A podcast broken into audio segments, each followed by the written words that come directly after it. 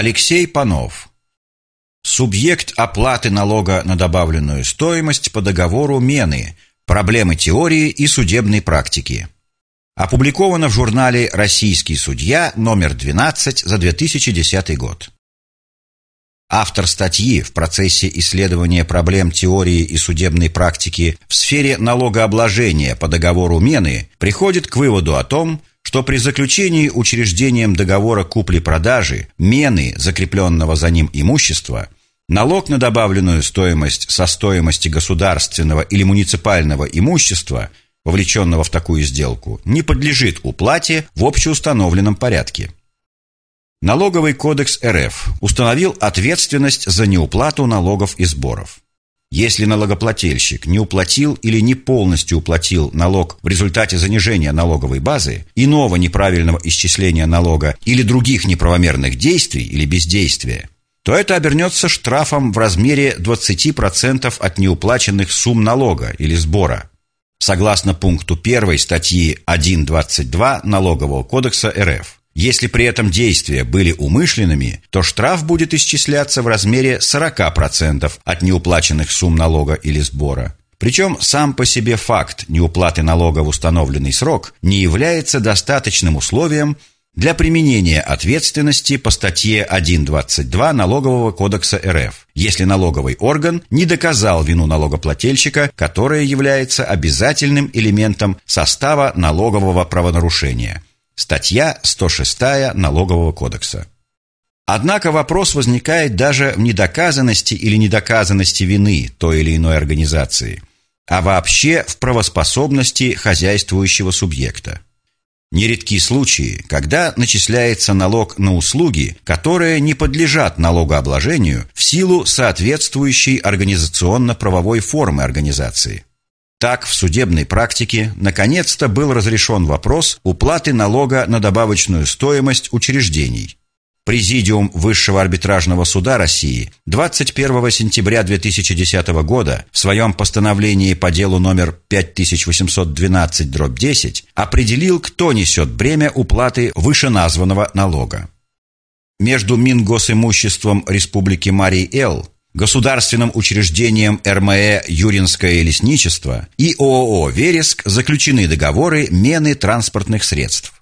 В результате у учреждения были изъяты транспортные средства, закрепленные за ним на праве оперативного управления, и одновременно переданы другие транспортные средства. Переданные в обмен транспортные средства не поступили в самостоятельное распоряжение учреждения, а также были закреплены за ним на праве оперативного управления. Экономической выгоды от реализации государственного имущества учреждение не получило.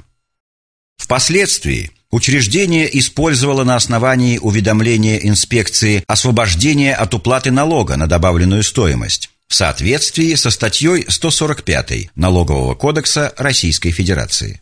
То есть организации и индивидуальные предприниматели имеют право на освобождение от исполнения обязанностей налогоплательщика, связанных с исчислением и уплатой налога, если за 3 предшествующих последовательных календарных месяца сумма выручки от реализации товаров этих организаций или индивидуальных предпринимателей без учета налога не превысила в совокупности 2 миллиона рублей. Инспекция провела выездную налоговую проверку по вопросам соблюдения учреждением налогового законодательства за период с 1 января 2006 года по 31 декабря 2007 и установила неуплату налога на добавленную стоимость за 3 и 4 кварталы 2007 года. Налоговый орган посчитал, что учреждение необоснованно не включило в выручку суммы, полученные от реализации обществу с ограниченной ответственностью транспортных средств по договорам мены. С учетом этого сумма выручки общества от реализации товаров, работ или услуг за май, июнь, июль 2007 года превысила 2 миллиона рублей, и оно утратило право на освобождение от уплаты налога на добавленную стоимость.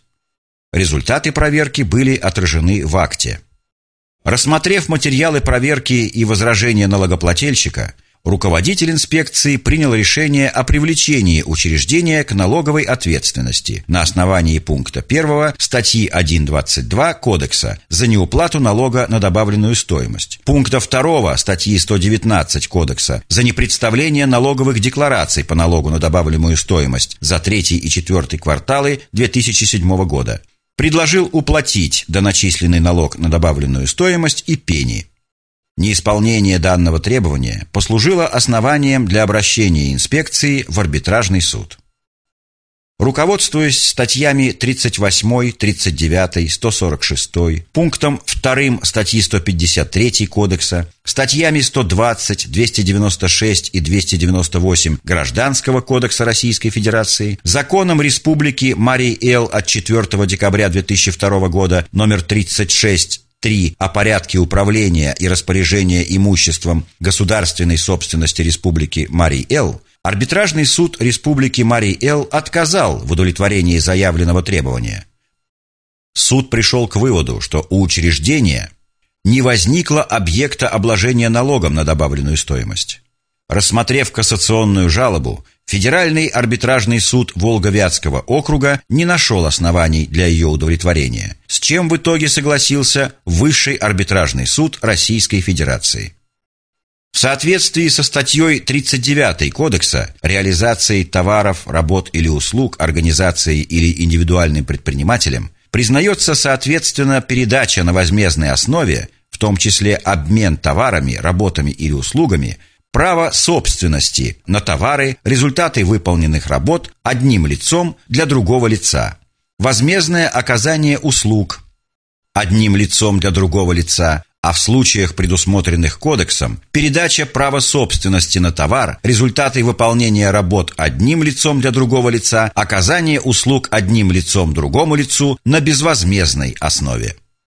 При определении налоговой базы выручка от реализации товаров, работ или услуг, передачи имущественных прав определяется, исходя из всех доходов налогоплательщика, связанных с расчетами по оплате указанных товаров, работ или услуг, имущественных прав, полученных им в денежной или натуральной формах. Пункт 2, статья 153 Кодекса. Согласно статье 146 НК РФ, объектом налогообложения признается реализация товаров, работ или услуг на территории Российской Федерации, в том числе реализация предметов залога и передача товаров или результатов выполненных работ или оказания услуг по соглашению о предоставлении отступного или новации, а также передача имущественных прав. При этом передача права собственности на товары, результаты выполненных работ, оказание услуг на безвозмездной основе признается реализацией товаров. Налоговый кодекс РФ четко не выделяет конкретные категории, на которые распространяется данная норма, имея в виду любой хозяйствующий субъект. Впрочем, возможно, что именно этот вопрос мог вообще не учитываться законодателем, поскольку первичные нормы гражданского права четко определили правовой статус каждого субъекта общественных отношений. Согласно статье 1.20 Гражданского кодекса РФ, учреждением признается некоммерческая организация, созданная собственником для осуществления управленческих, социально-культурных или иных функций некоммерческого характера. Права учреждения на имущество, закрепленное за ним собственником, а также на имущество, приобретенное учреждением, определяются в соответствии со статьей 296 Гражданского кодекса России. Частные и бюджетные учреждения – полностью или частично финансируется собственником их имущества. Порядок финансового обеспечения деятельности государственных и муниципальных учреждений определяется законом. Согласно статьям 296 и 297 ГК РФ, казенные предприятия и учреждения, за которыми имущество закреплено на праве оперативного управления, владеют, пользуются и распоряжаются этим имуществом в пределах, установленных законом, в соответствии с целями своей деятельности, заданиями собственника этого имущества и назначением этого имущества. Собственник имущества вправе изъять излишнее, неиспользуемое или используемое не по назначению имущество, закрепленное им за казенным предприятием или учреждением, либо приобретенное казенным предприятием или учреждением за счет средств, выделенных ему собственником на приобретение этого имущества.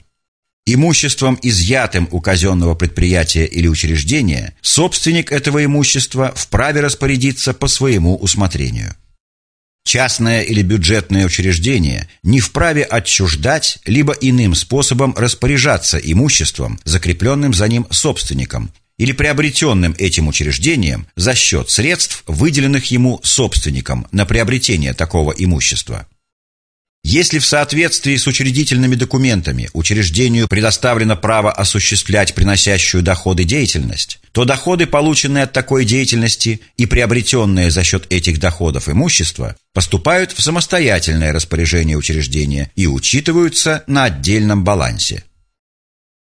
В соответствии со статьей 567 Гражданского кодекса РФ по договору мены каждая из сторон обязуется передать в собственность другой стороны один товар в обмен на другой. К договору мены применяются, соответственно, правила о купле-продаже, глава 30. Соответственно, так как имеется объект налогообложения, учреждение должно было его включить при расчете НДС. Право оперативного управления является вечным правом, и несмотря на то, что имущество перешло в собственность Республики Марий Эл, владеет им, и оно стоит на балансе учреждения, то есть в данном случае можно подумать о том, что именно учреждение является выгодоприобретателем. НДС, исходя из статьи 146 Налогового кодекса, платится не только по сделкам купли-продажи или мены, где возникает право собственности у покупателя, но и по другим возмездным сделкам – возмездное оказание услуг, заем, аренда и так далее.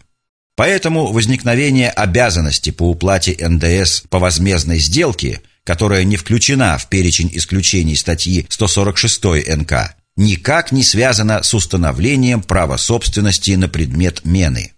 Таким образом, НДС уплачивается не только по сделкам, связанным с переходом права собственности. Результат данной сделки не подпадает под понятие дохода от государственного имущества, согласно нормам Бюджетного кодекса, что еще раз подтверждает, что обязанность платить НДС относится не к бюджету субъекта, а к учреждению, так как он является выгодоприобретателем. Практика подобного рода отсутствует. Аналогичных дел в судах округов было достаточно, но нигде не ставился вопрос в таком контексте. Как правило, суды в основном интересовал вопрос по унитарным предприятиям. Однако нельзя смешивать две эти организационно-правовые формы, ведь унитарные предприятия имеют иную организационно-правовую форму и, соответственно, иные права и обязанности, а также иные способы управления имуществом. Согласно статьям 294 и 295 Гражданского кодекса, государственное или муниципальное унитарное предприятие, которому имущество принадлежит на праве хозяйственного ведения, владеет, пользуется и распоряжается этим имуществом в пределах, определяемых в соответствии с настоящим кодексом. Собственник имущества, находящегося в хозяйственном ведении, в соответствии с законом решает вопросы создания предприятия, определение предмета и целей его деятельности, его реорганизации и ликвидации, назначает директора или руководителя предприятия, осуществляет контроль за использованием по назначению и сохранностью принадлежащего предприятию имущества. Собственник имеет право на получение части прибыли от использования имущества, находящегося в хозяйственном ведении предприятия. Предприятие не вправе продавать принадлежащее ему на праве хозяйственного ведения недвижимое имущество, сдавать его в аренду, отдавать в залог, вносить в качестве вклада в уставный или складочный капитал хозяйственных обществ и товариществ или иным способом распоряжаться этим имуществом без согласия собственника. Остальным имуществом, принадлежащим предприятию, оно распоряжается самостоятельно, за исключением случаев, установленных законом или иными правовыми актами. То есть при хозяйственном ведении предоставляются определенные ограничения права на распоряжение имуществом, а при оперативном управлении только на пользование. Кроме того, учреждение – некоммерческая организация, а МУПы всегда коммерческие. Таким образом, их цели разнятся.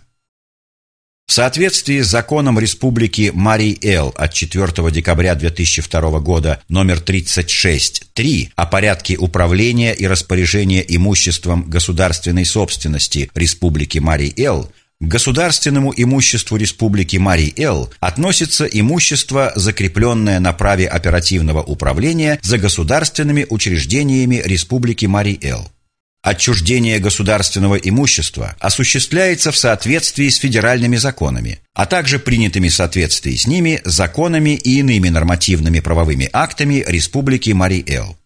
Полномочия собственника государственного имущества осуществляет правительство Республики Марий Эл. В пунктах 1 и 6 положения о Министерстве государственного имущества Республики Марий Эл, утвержденного постановлением правительства Республики Марий Эл от 1 ноября 2002 года номер 329, установлено, что министерство является органом исполнительной власти Республики Марий Эл, осуществляет управление и распоряжение имуществом, находящимся в собственности Республики Марий Эл, в том числе закрепляет имущество в оперативном управлении государственных учреждений Республики Марий Эл, производит изъятие излишнего, неиспользуемого или используемого не по назначению имущества, закрепленного в оперативном управлении указанных учреждений. Является государственным учреждением Республики Марий Эл, финансируемым из средств республиканского бюджета Республики Марий Эл. Имущество, которое государственное учреждение РМЭ Юринское лесничество использует для выполнения возложенных на него функций, является собственностью Республики Марий Эл и закреплено за учреждением на праве оперативного управления.